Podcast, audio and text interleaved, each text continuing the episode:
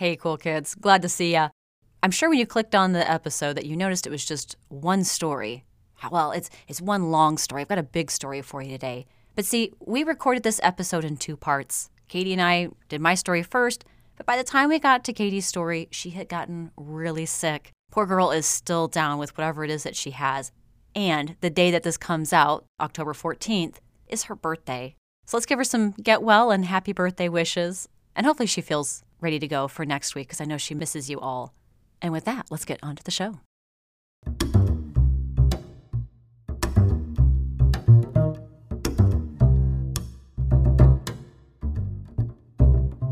Come on into the smoke circle.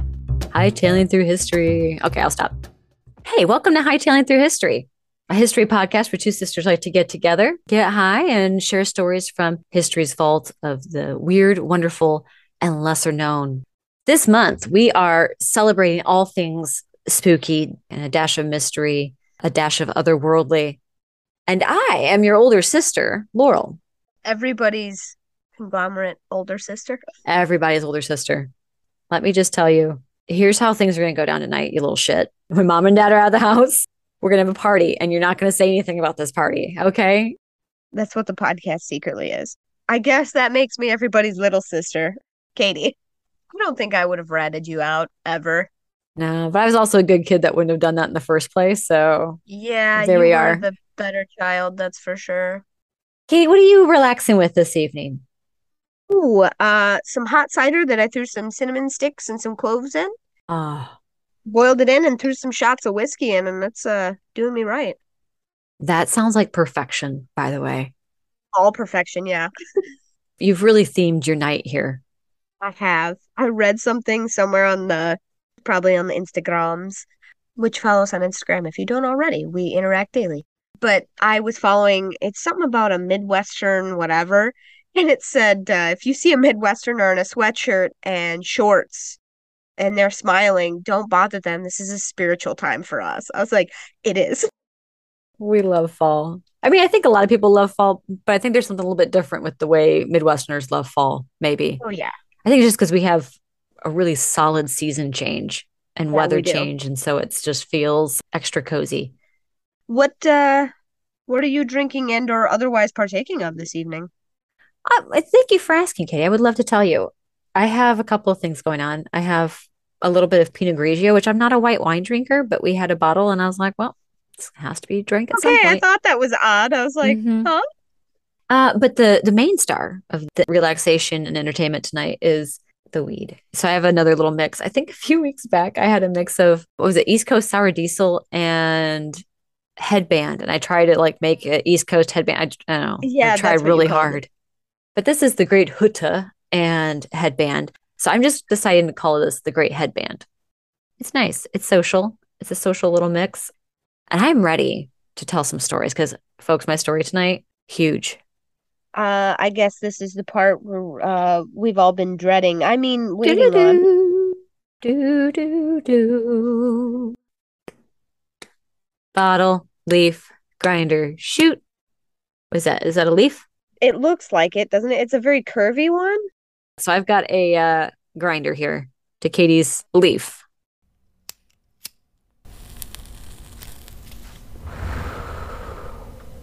Buckle in, everybody. I've got a big story tonight. It is from contemporary history, and I think a lot of listeners might remember it based on our age ranges that we have on our analytics for our show. And they might have even had their own experience with it. Oh shit. Okay. Tonight, everybody, I'm going to be talking about the Satanic Panic. Oh. So this topic I was actually going to do last year, but then I ended up putting it in the drawer for another day. And then a few months back, Christian and I had been watching season four of Stranger Things, which in my opinion is the best season of Stranger Things so far. I haven't seen it yet. No spoilers. Okay, that's all right. I will not be spoiling anything, but I will be talking about it very briefly, but not spoiling things. It's so nicely incorporated the Satanic Panic that I was like, oh, well, that's it. I'm doing it this year. And then last week I did the Hellfire Club. And then this week I'm doing the Satanic Panic. So that's my little homage to the TV show of the summer, Stranger Things. Obviously, I need to catch up. Yeah, it's so good, Katie. You'll love it. Katie, Stranger Things aside, are you familiar with the Satanic Panic? Have you ever heard of it before? I have. My references to the subject matter is a couple of serial killings that were committed during that time. So when I think satanic panic, I think people being this is just my lens on it. I feel like it's an excuse for people to not properly investigate and people who were guilty actually walked free. Because people were like, oh my god, it has to be the kids who sit and listen to metal. Which, newsflash, would happen to be pretty much all my people, I suppose you could call them. The one that specifically comes to mind, I want to say it's the Devil's Knot. Oh. And they oh. thought it was a bunch of boys, but it was really, they found like, it's a really awful story. So I'm not going to go into the details here where people do not show up for a murder podcast. So they don't need to hear all those nitty gritties. And they found like DNA of one of the stepdads on like the rope that was on one of the boys. And I was like, this is some fucking bullshit. You straight up did not pay attention to obvious evidence. It had to be the people who dressed in black and listened to metal. Mm. So that's some bullshit. But anywho, so that's what I think of when I think of satanic panic. I think of a lot of fingers being pointed and people treating metalheads like they all worship the devil. That's really interesting that you mention all those things because uh, you're completely on the right path and you know what's up. Cool. For everybody else, if they maybe know vaguely or don't know anything at all about the Satanic Panic, it was a decades long event that permeated everything really from the late 70s into mid 90s. And there's honestly there's some elements of it still going on today. We'll still see some hallmark things said or done or reactions to things that come out in pop culture that echo that same time period about 30 plus years ago. I thought the satanic panic happened in the 80s. That was the peak of it, or what's considered mostly the peak of it is the decade of the 80s. It was a very long time, but things were going on through the 70s to start things, which we'll fully go into. And then it even went into the mid 90s. I remember it being 80s, 90s. So you mean to tell me that the 80s were 30 years ago? Oh, yeah. I, I mean, at least. Hey, Katie, happy birthday, by the way. This is coming out on your birthday. Oh, I was trying to avoid it, but you know, there it is. Happy birthday, Katie. Oh, man. Uh, because there are so many big stories that are a part of this that are full episodes or even full series for true crime shows, I'm just going to speak more broadly on it. But I do have some great sources to look into if there's something that you want to take a deeper dive into. So, all those sources are going to be in the source material below in the show notes. But my favorite one I used heavily was a podcast series from the CBC in Canada, so Canadian Broadcasting, called Satanic Panic. That was really good. It was about one specific story up in Canada, but um, all the same elements and all the other surrounding factors still play across the board in all other Satanic Panic cases. So here we go. throw the sand on the fire. Ready for it, dude. It's February 1989. We're north of Chicago in the suburb of Winnetka. I chose Winnetka because it just it sounded good. And for those of you who don't live in the Chicago area or are unfamiliar with some of the towns around here, Winnetka is nice. We're talking that's where the Home Alone house is. Oh, it's on the North Shore. North Shore, yeah. Oh shit. No, that's not that's bougie. It kind of reminds me of like those old money houses, you know, like those uh, older architecture. Again, like I said, the Home Alone house is a yeah. great example because that's where that's the neighborhood that it's located in, with other houses that are similarly big and beautiful like that. So you get your frozen newspaper outside because it's February 1989 in Chicago. Your newspaper is the Chicago Tribune, and you sit down to read it with your morning coffee. You flink it open. And you open it up, and there's a headline that jumps out at you Satanic Cults Growing in Preserves by John Husar. Preserves outside Chicago? Well, that's too close to home. And Disturbed you read on. So I'm actually, this is going to be probably a little bit annoying, but this newspaper article was just mwah, chef's kiss of finds while I was doing research. And so I am okay. actually going to be reading the article almost in full. I'm going to just take big chunks out of it because there's so many gems in here that we're going to be able to pick apart for our story tonight. Okay, so here we go. This is going to be an ugly little story about how some people use our forest preserve woods outside Chicago. It is not about goofy picnickers or drunken hijinks or the wanton, inexcusable slaughter of plants and wildlife by raving idiots. This is new and growing. The demented cults that use the woods to coldly sacrifice animals and, it is feared, possibly even humans, in satanic rituals. According to law enforcement officers, this happens more than most of us can imagine, and the cops themselves are warning each other to be careful. If you're walking deep in the woods and you see anything like this, get back out and call for help, a veteran of cult investigation told the annual meeting of Illinois Conservation Police last week in Peoria. If you see animals hanging from trees, get out. If a person comes up to you and says he's seen something funny going on, get out and get some help. That could be a warning. That speaker, his name was Craig Tisdale. And he's an animal control officer from the Winnetka Police Department. For the last year, he has specialized in investigating cult based animal abuse cases for the Illinois Department of Agriculture's Bureau of Animal Welfare.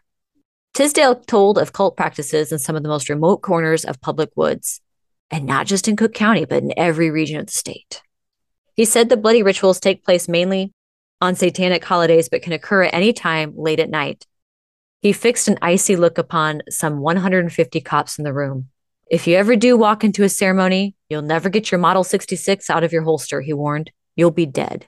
Yeah. Tisdale showed investigative videos of satanic sites in the Chicago area. There's a broken angel tombstone marker along with several animal carcasses near an abandoned cemetery close to O'Hare, the airport. The most sensational find was a ceremonial gravesite in the deep forest near southwestern Willow Springs last November. That one brought out police in full, for the initial signs were ominous. Along with ritualistically butchered deer and other animals, investigators found an inverted cross and a child's gym shoe near the shallow grave. Trees were splattered with what seemed like blood and painted with satanic symbols. Grottos and the grave dripped with candle wax. That sounds like a straight up horror movie, right? Yeah. Next paragraph. Fortunately, no human remains were found, and the blood, in air quotes here, turned out to be theatrical makeup.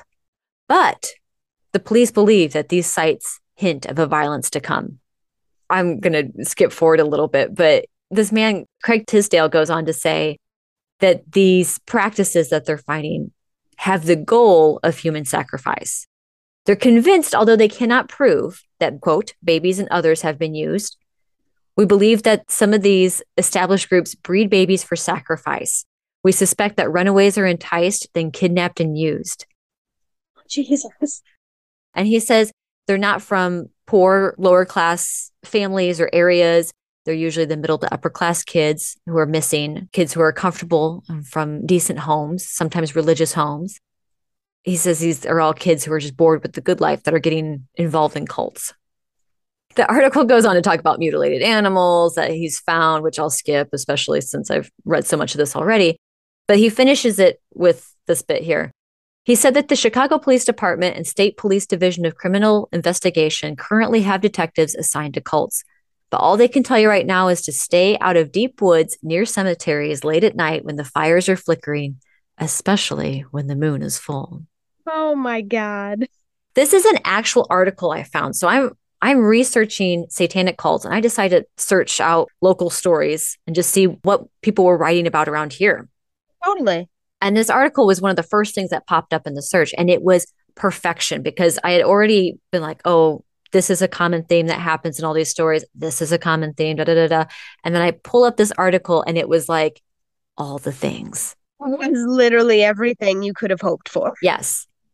And that's what we're talking about tonight in terms of the language used, the fear, the panic, fake stories that seemed very real because someone in authority was telling them. Right. And the very real impact that it had on human lives. I mean, even the end of this article is like one of those two sentence ghost stories, right? Yeah. you know, stay out of the deep woods, near Right. cemeteries late at night, the fires are flickering. Now, before I really dig into that and dissect all this, because it is such a big topic, it is really important, not only to myself being the one relaying this information to you, our smoke circle, but the more research I did, the more I found out how important it is also, or more I realized, I should say, more I realized how important it is to the actual people affected by all of this, because there is a lot of real, actual damage that was done. I found that a lot of people especially the ones involved, don't want to talk about this. They don't even want this brought up again and mentioned in society. It reopens wounds. There are people who are living their lives not sure what is actually true about their past. They've been lied to, manipulated. Maybe they did the manipulating and are ashamed. There's a lot of moving parts in this and quite a bit of aftermath I've, I've come to find. And so, as much as we're having fun for Halloween talking about how the public got all freaked out about spooky stuff, I do also want to do my due diligence in pointing all that out ahead of time. So, very much like the Salem witch trials, but it just feels a little more sensitive because it is contemporary. A lot of the people that were affected are about my age. Yeah. So, right in between us, really. Yeah, about between us and then also a little bit older than me, I'd say. It went on for so long. So, what, Laurel? Please tell me. Please stop reading me articles. Please tell me what was a satanic panic? It was sometimes referred to as the ritual abuse scare or the daycare panic, but the satanic panic is the most commonly attributed name for this. And it permeated through a lot of pop culture, government PSAs, was really prevalent in rural or more religious or more conservative areas of the United States and Canada, particularly that. I don't think the cities had as much of an issue with this because they were around people that might be considered like alternative in terms of, you know, punk scene, rock scene. There's a lot of different people you're going to get in cities as opposed to the rural areas of the countries where there was a little bit more fear and much more of a sort of footloose hold on their communities. Right. And just like I did with the stories on past episodes in the history of the modern conspiracy theory, as well as the lavender scare, lots of layers, lots of layers that have a little bit of a kernel of truth in them. It allows people to keep going and keep believing a, a mythos. But then it's taken to such an extreme. And then the really unfortunate thing is, again, that's that really real price of innocent people getting thrown into jail and or having their lives ruined by slander. And then that little kernel of truth, the very real and dangerous part, gets covered over because it's buried by bullshit, which is what you were saying about crimes yep. that weren't investigated properly yep. because people were like, well, must be devil stuff and then yep. it allows reasonable doubt and then someone walks free that kind of thing yes mm-hmm. and then like people who like i mean it, just even in the one that immediately came to mind people who were sexually violent with children walked free and that's not okay mm-hmm. Anytime anyone brings up satanic panic it's one of those things that i remember with a lot of um oh this bullshit again you know mm-hmm. it's definitely one that i think familiar with, yes, but I don't think I've overly done my research about it just because it's one of those things that does hit close to home on some of those topics. Yeah. As I say, it sounds to me that I feel like I had a more direct impact with it, which we'll talk about the end. We'll share some stories here. I feel like your connection, or at least what I'm hearing that you feel a connection because it's connected to your people who are getting persecuted with that. Very much so. As we move into the late 70s and early 80s, we have to look back on the last couple of decades and then just take inventory. There's a huge shift in American culture. There's a fight for civil rights, women's rights, a new wave of feminism that went along with that, sexual revolution, just to name a few things. In the 60s and 70s, cults, particularly violent ones, and ritualistic murder were first put on everyone's radar with the Manson family and their string of murders that they committed in 1969.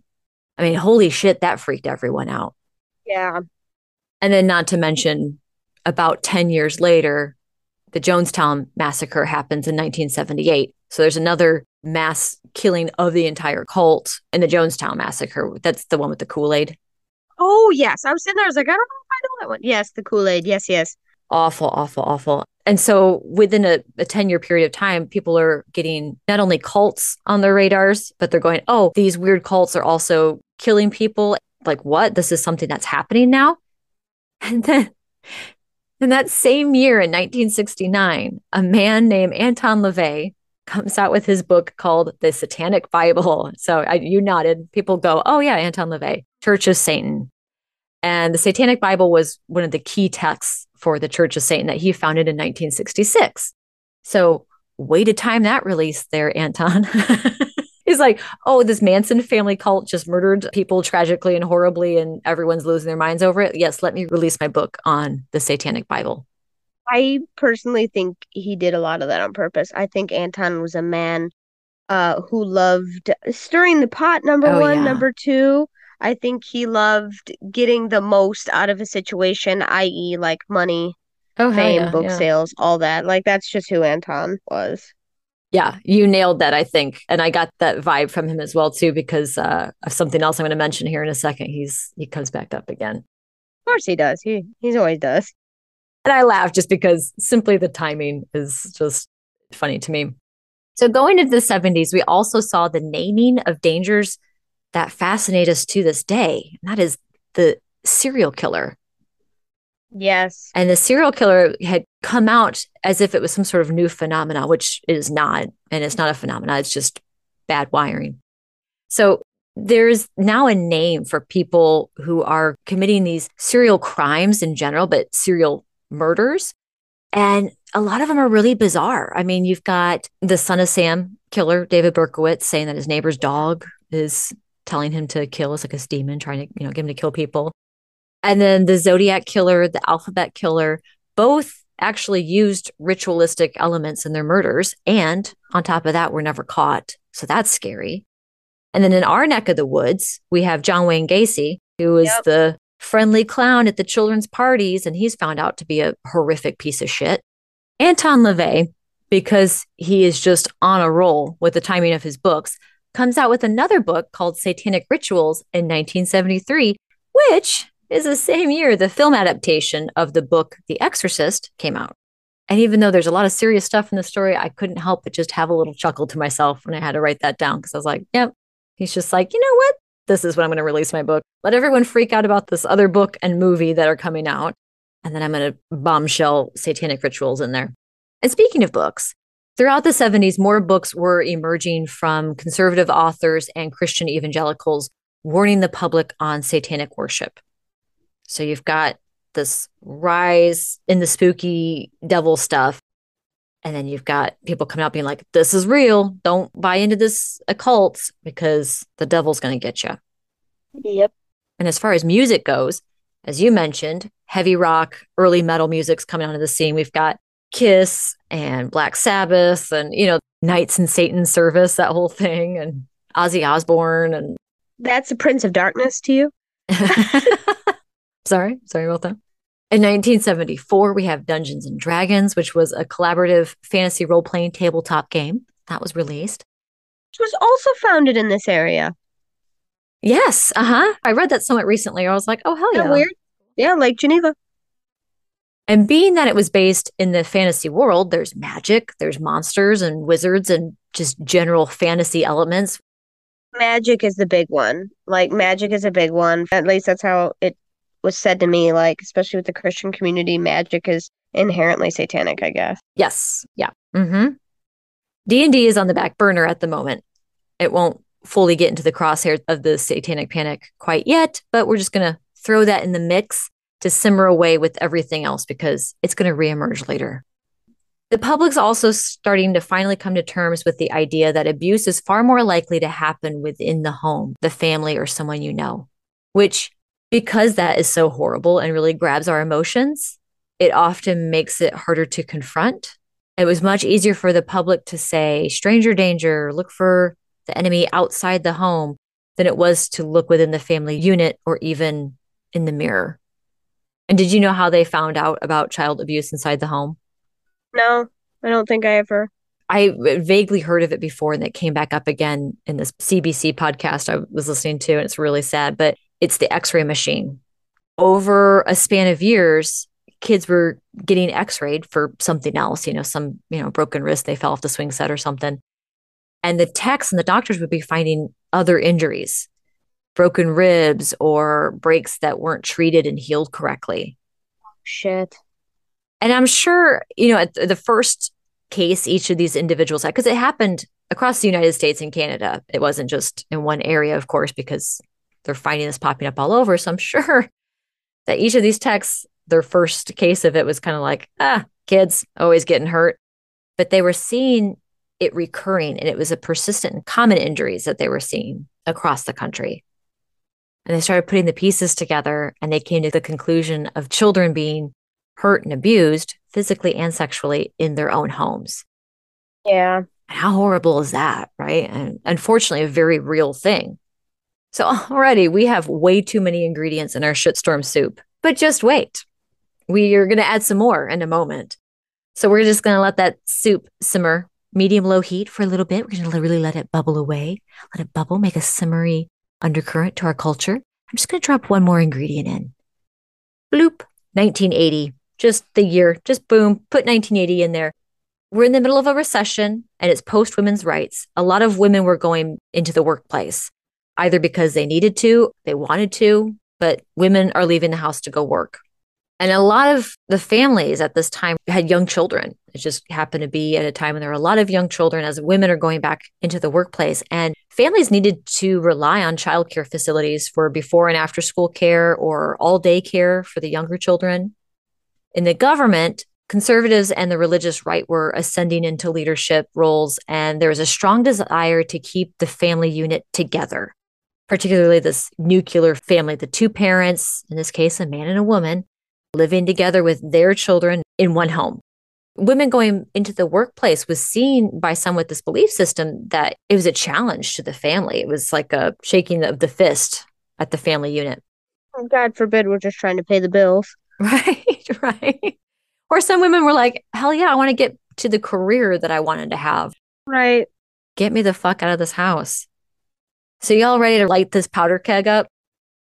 Send me the match. Here is our match. It's a book called Michelle Remembers.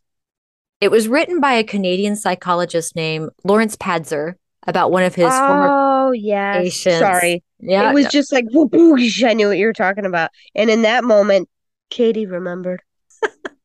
Katie remembered.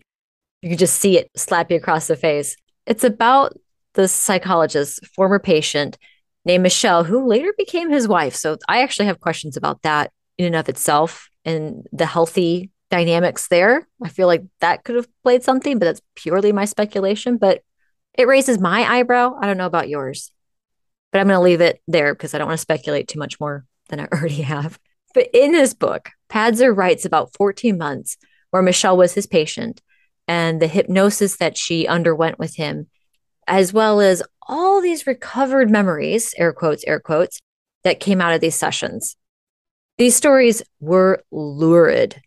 It was accounts of graphic violence and abuse to Michelle starting at the age of five by what Pazder believed was the Church of Satan. And just a little reminder the Church of Satan, especially as we know it today, was founded by Anton LaVey in 1966. So when Michelle was five years old, it was back in the mid 50s.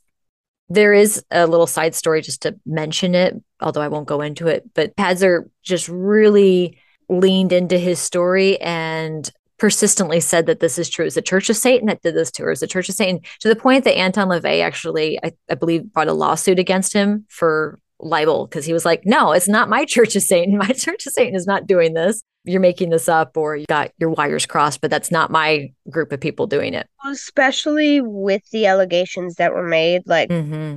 it's pretty bad. They're very bad. Yes. And as you mentioned that, the claims were next level horrifying Re- and really dramatic. I don't want to say dramatic as in like, oh, you're just being dramatic, but I mean, they're so big and it just is basically every single thing you could think of all in one story, mm-hmm. which just kind of fuels its emotional um, hook to it. Yeah. It's ritualistic animal sacrifice, mutilation, blood drinking, children locked in cages, terrible terrible sex crimes of any description. And then here's the thing. In this book, as well as the handful of copycat books that it spawned, any one or two of those things, as horrible as they are individually, are believable enough because, again, we've had the 70s where we've been hearing stories, well, late 60s into the 70s, hearing stories of ritualistic murder, crimes against animals, ritualistic animals, you know, the we've heard of these individual things unfortunately happening in different cases but now we've put it all together into one story and that was a little bit harder for people to believe outright especially when any physical evidence from repeated assaults over the years, broken bones, scars, necessary surgery for some of these things. I mean, there are some things in some of these stories where the damage would be so bad to a, person's body, especially a child, that they would need to have a medical, you know what I mean? Like there, mm, there would be records a medical of things. procedure. Yeah. yeah. Trying to say it without saying it. And for Michelle's case, all this physical evidence wasn't found because um, it was claimed that it was healed by Jesus Christ, the Virgin Mary, and Archangel Michael working together to heal her scars and her bones.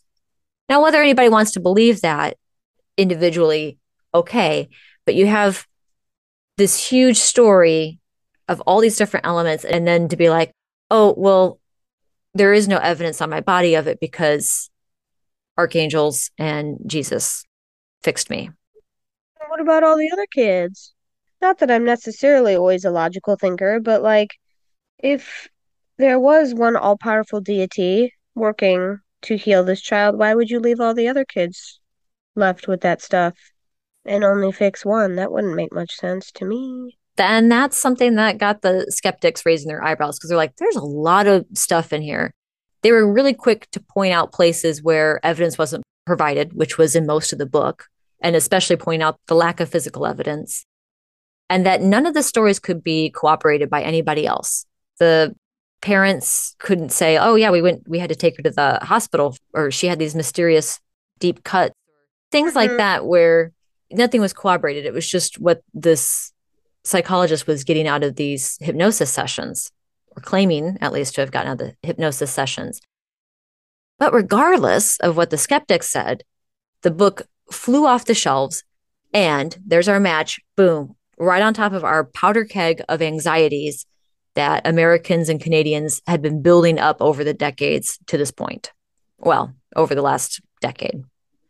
In the, you know, quote unquote real world here, you have the American president Reagan saying things like sin is real in the world, evil's real. When you have the leader of a country like that, oh, he must know something I don't know. He's got access to top secret stuff. And if he's saying that there's like evil, scary things happening in the world, that must be true. Because at the same time, we also have missing children, the children on the milk cartons. You know, have you seen this child? Have you seen this person?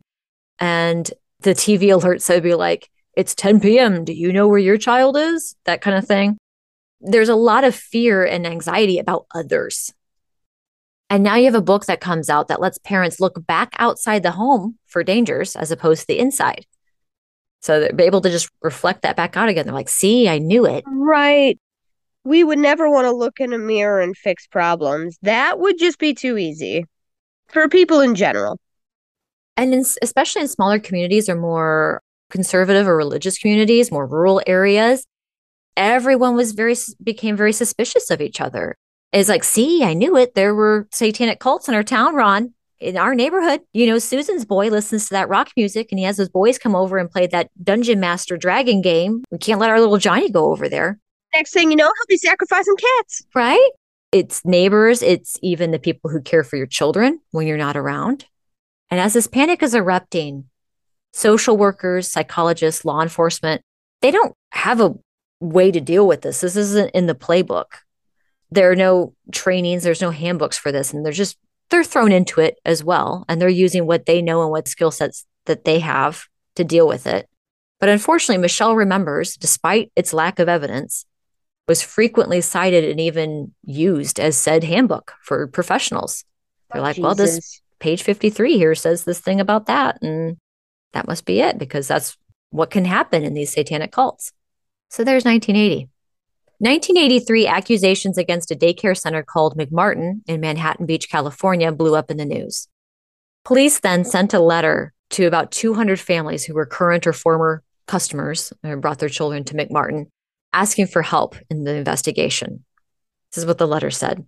The following procedure is obviously an unpleasant one, but to protect the rights of your children as well as the rights of the accused, this inquiry is necessary. The police chief wrote describing alleged sex crimes. So he tells them what's been alleged.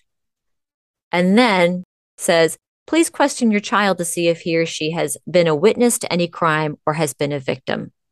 So, in a police investigation, if you're sat down, they are listening for keywords that are things they did not release to the press. And that is more often than not when they are interviewing people, how they find people. This is the exact opposite of that, where you've introduced the evidence to them yeah. and now it's all there. So it's like, well, then did it even happen? If you're a parent, dear listener, if you're a parent, could you imagine getting a letter like that? You would be scared out of your mind. You know, someone might have done something, some awful, unspeakable things to your child, your little baby, your, your emotions take over. You're going to go full mama bear or papa bear mode, right? You want to get to the bottom of it naturally. You want to make sure your child's okay and whatever's happened, there's swift justice that is done. But this letter, however, is a prime example of what not to do. As you said, you've introduced the evidence, and then you're like, parents, with your emotions now through the roof and you're terrified, now question your child and see if they have been witness to XYZ things that have happened. Thankfully, people didn't immediately go full blown satanic cult with the investigation, but it was pursued because there was such hype that people certainly thought that something bigger or more elaborate was going on with the whole thing. And what happened in that, especially when you have professionals who either don't have forensic investigation questioning skills, as was the case for the therapists, or they have a very specific set of forensic investigation skills that don't work great for young children, you end up with young children, some as young as two, which blows my mind, questioned repeatedly often for hours at a time, the questions becoming leading or speculative or feeding a certain narrative because it's already introducing these elements mm-hmm. from this greater narrative that you have going on, introducing it to children who are impressionable and they want to please the adult that they're talking to. And this was a big part of the podcast series that I listened to from the CBC. In 1992, they had nearly the exact same thing happen at a daycare center in Martensville, Saskatchewan, in Canada. And the stories that came out of that were awful. And it's not that the children were being liar McLiartons just to be nasty kids or anything like that. Not at all. It was this exact same thing where the questioning process brought out all kinds of weird stories because if one child was praised into saying, yes, that happened, Oh, good. Thank you so much for telling me that. What else happened? What else did they do? They did this, this, and this, right? Well, it's okay. You can tell me, you can tell me the secret. Your secret's safe with me. Mm-hmm. So they did this, this, and this. Oh, good. Thank you so much. You are so brave for telling me that. So you're praising children into the, you know, your quote unquote right answer. Yeah. Then they're using that to feed to the other children. Well, Susie says that this, this, and this happened.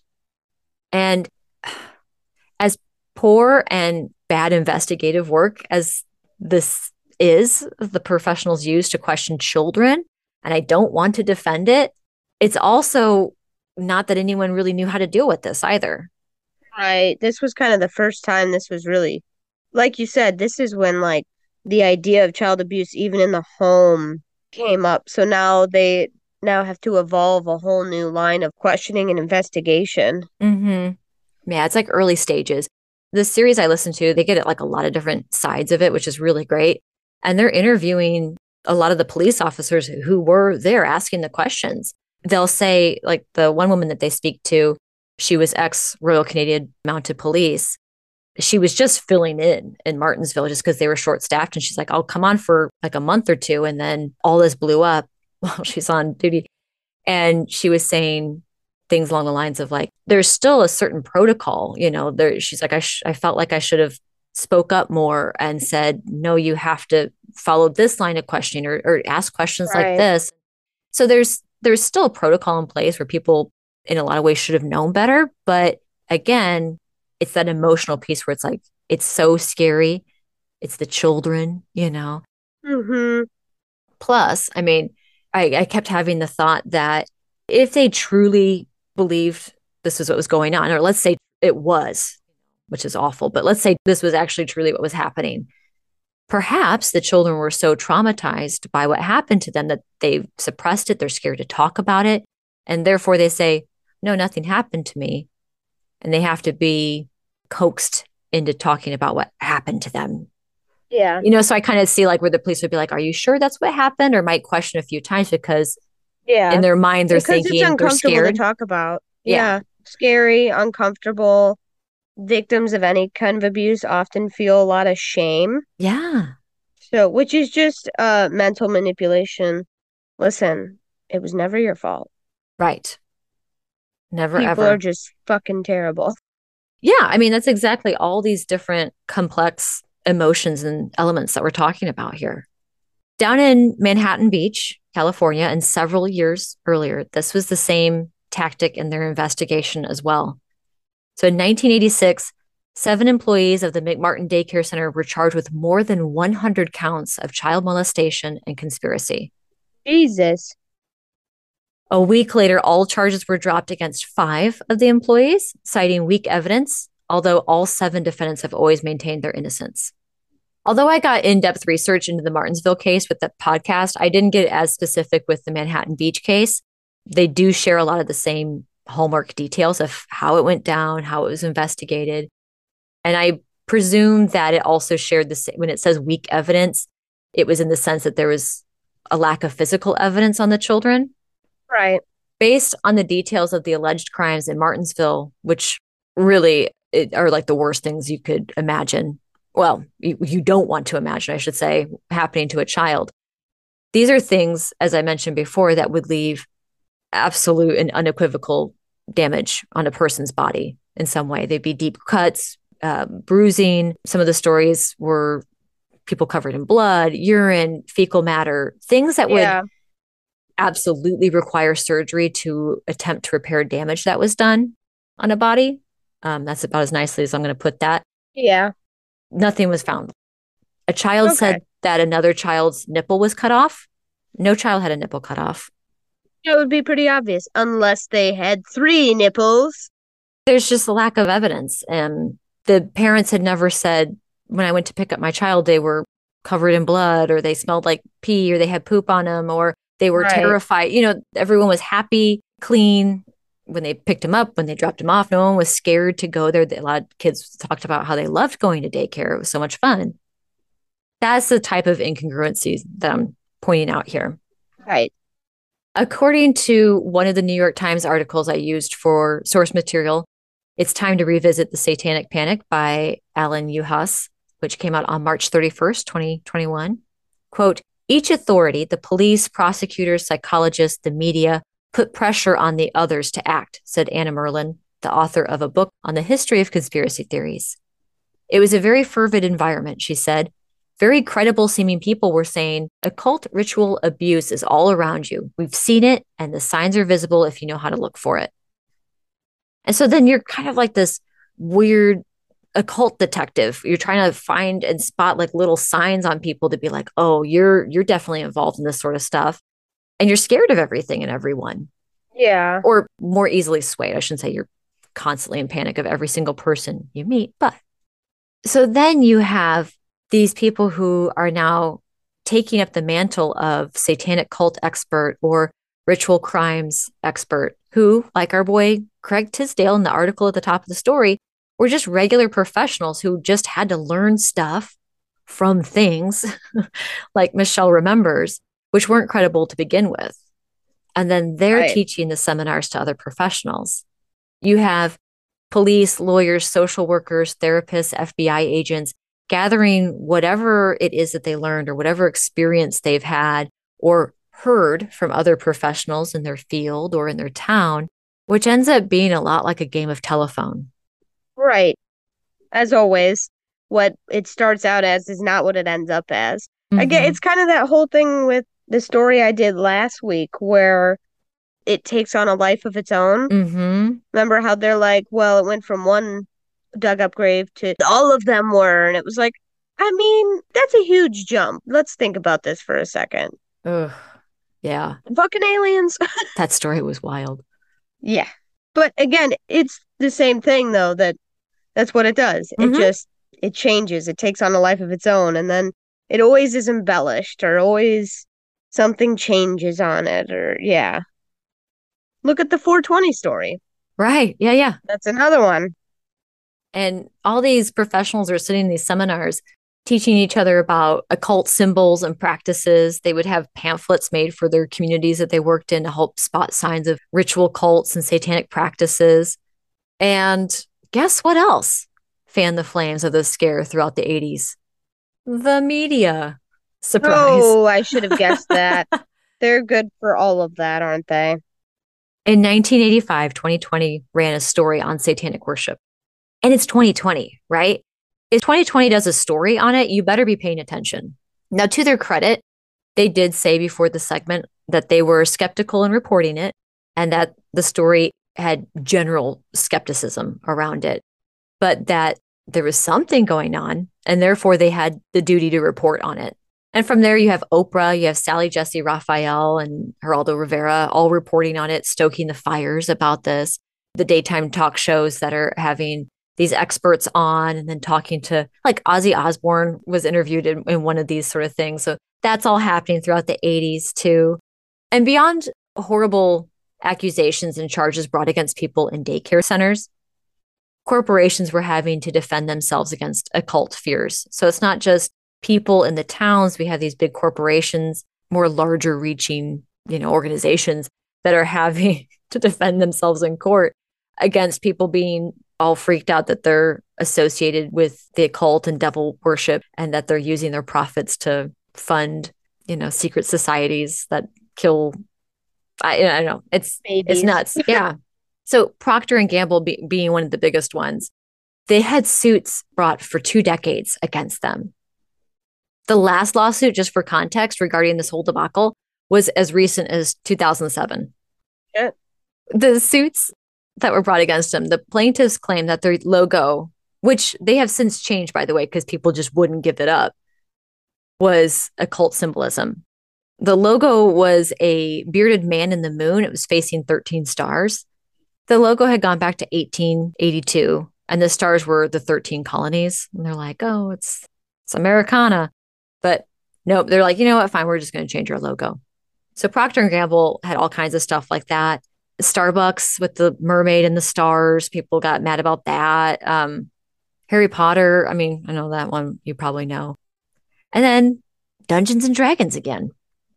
Really, I think it was just any fantasy based game. I vaguely remember the video game Gauntlet being talked about by parents I, that I knew, like parents of my friends that were talked about as occult stuff. Do you remember the video game Gauntlet? It was old NES game. I think that one was a bit early for me. Let me. Yeah. They redid it. I think they redid it as an arcade game. I was even kind of young for it because I sucked at it so bad. Dude, it was made in 1985. Sounds about right. It actually looks really interesting. I just remember it being freaking hard. It looks hard. I'm looking at it and I'm like, I bet you that's a fucking hard ass game.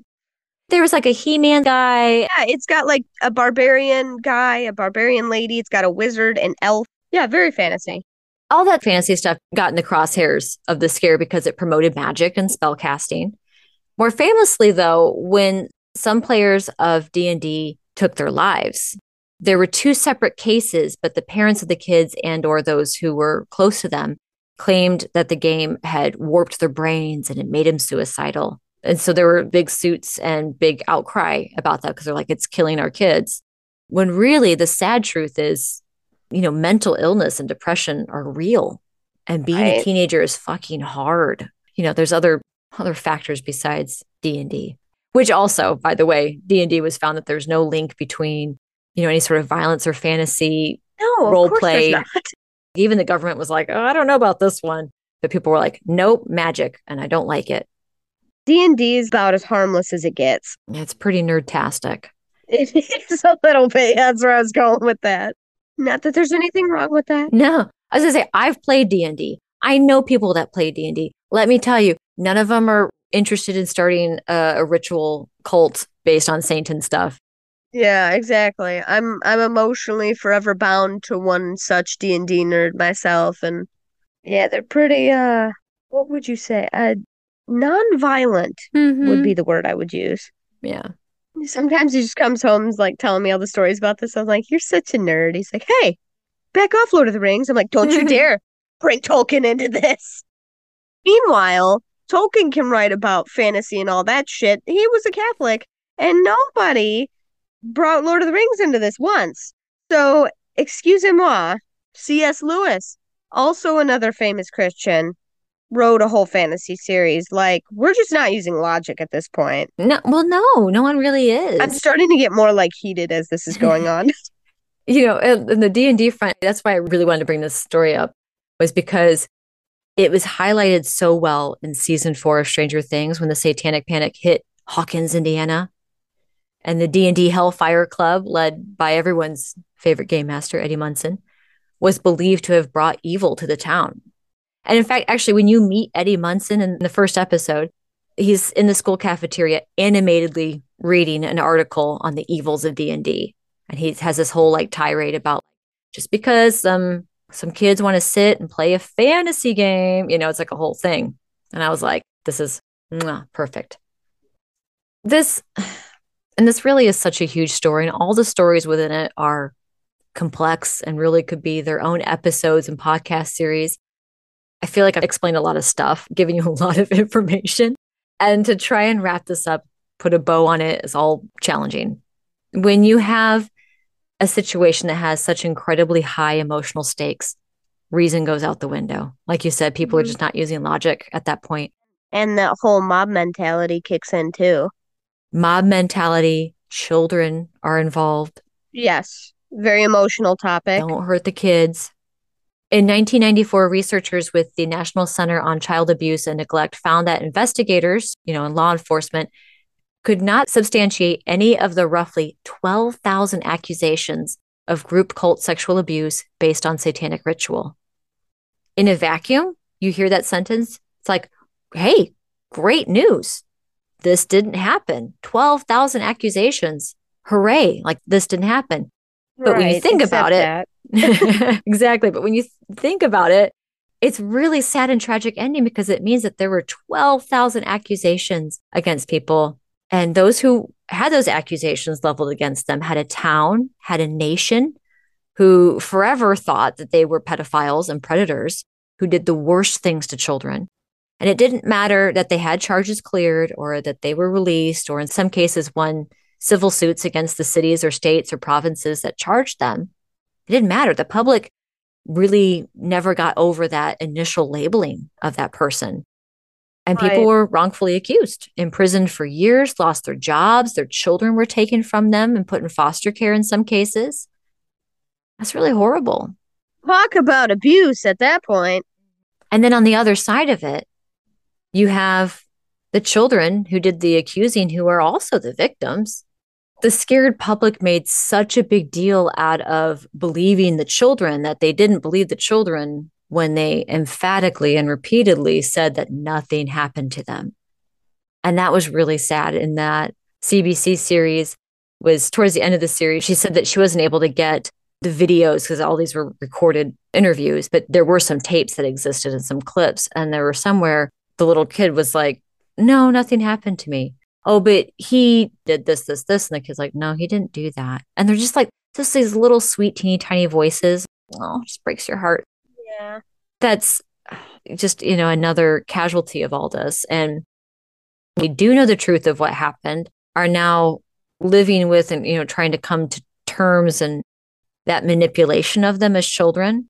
Yeah perhaps as well with that the guilt of accusing people like then you feel like you're guilty for terrible things that happen to other people when that's not on you.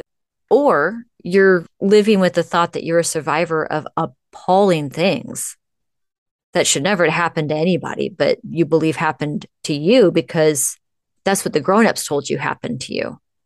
Right.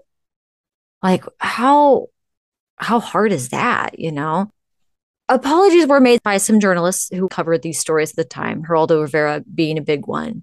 But also, as much as we'd like to believe that ritual abuse scares are a thing of an older time, like the Salem witch trials or this satanic panic of the late 20th century, or even seeing it in the current day with conspiracy theories around the QAnon stuff, Pizzagate.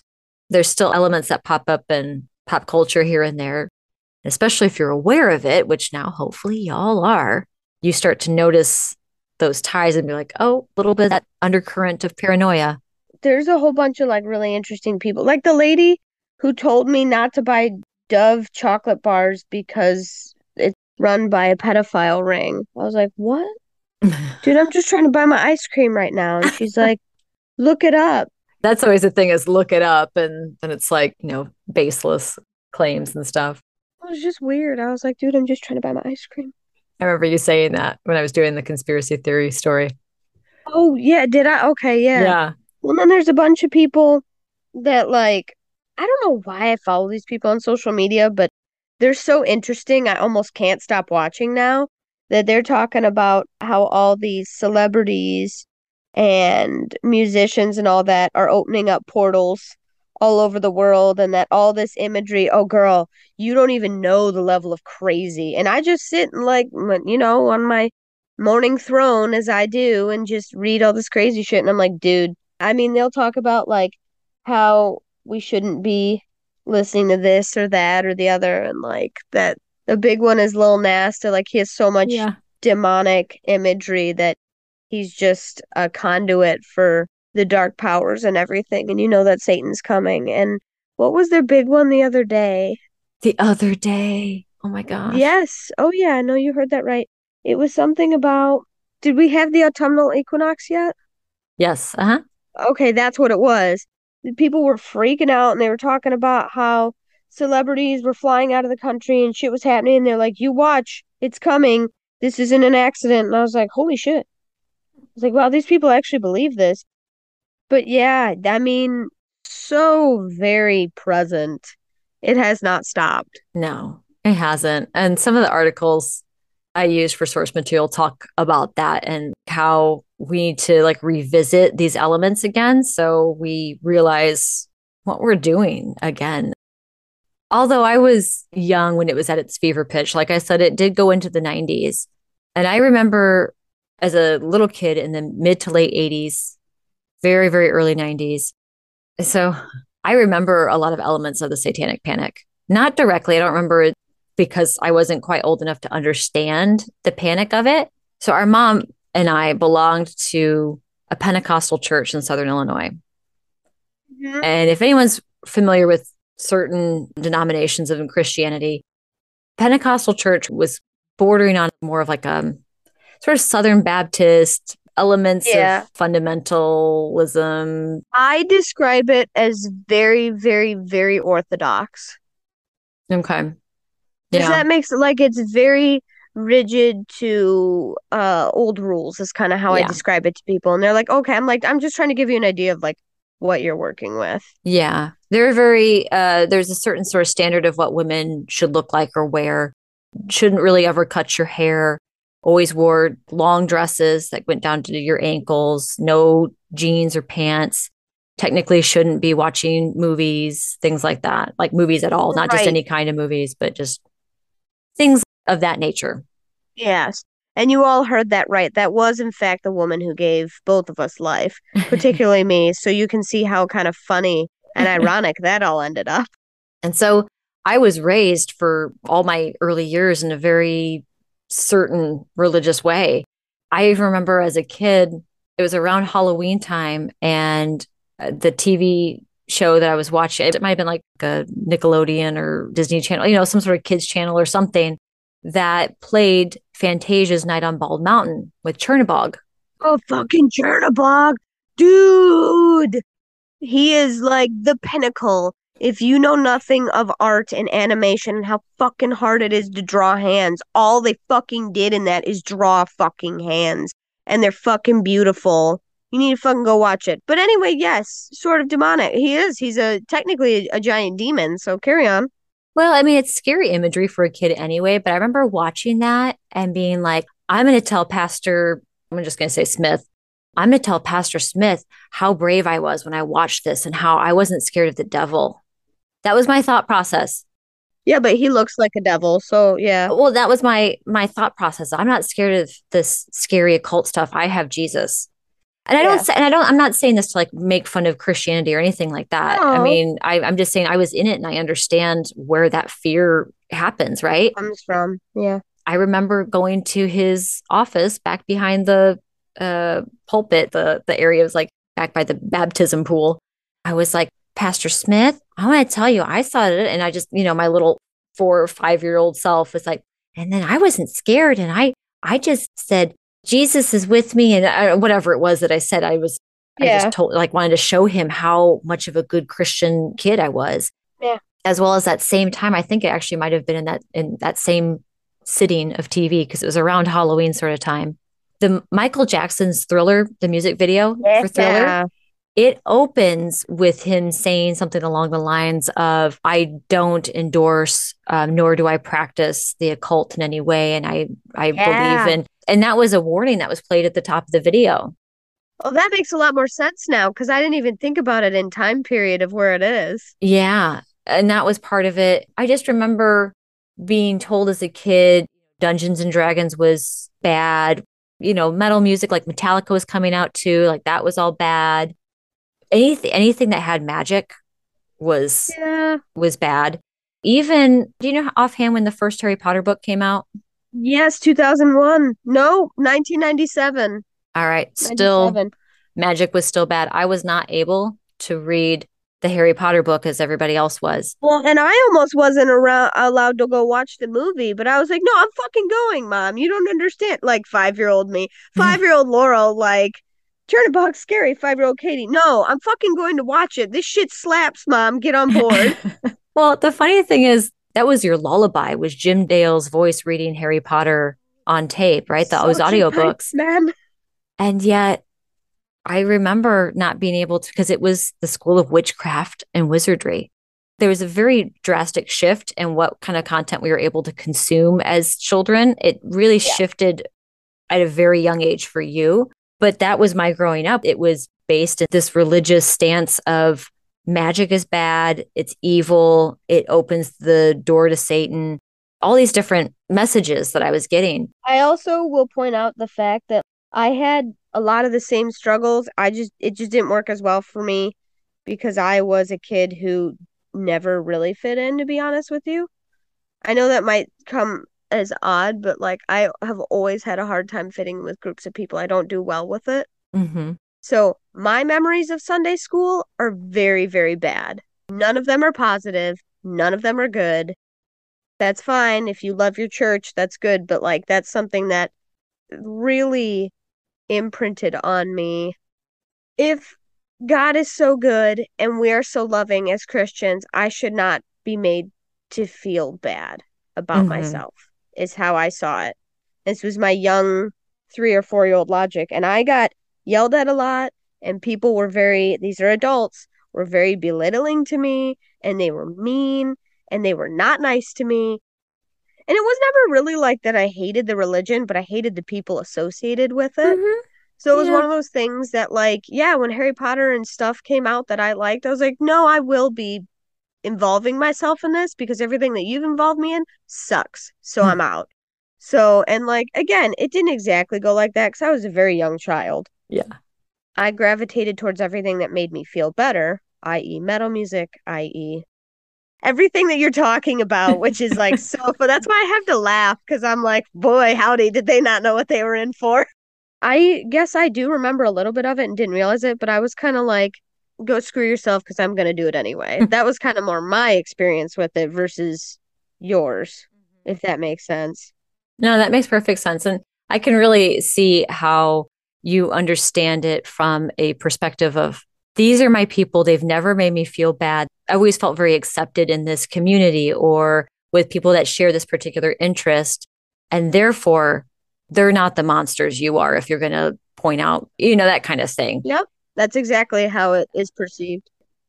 Anyway, that's that's a little bit of my experience and I can definitely see how that transition to your perspective and the the trickling down that happened to you with that. But I think a lot of people would well have a little bit of an association with that, especially live in more rural areas or um, more conservative areas of the United States and Canada. No other countries had to deal with this. It's a very uniquely American Really? Canadian thing, I think. Yeah.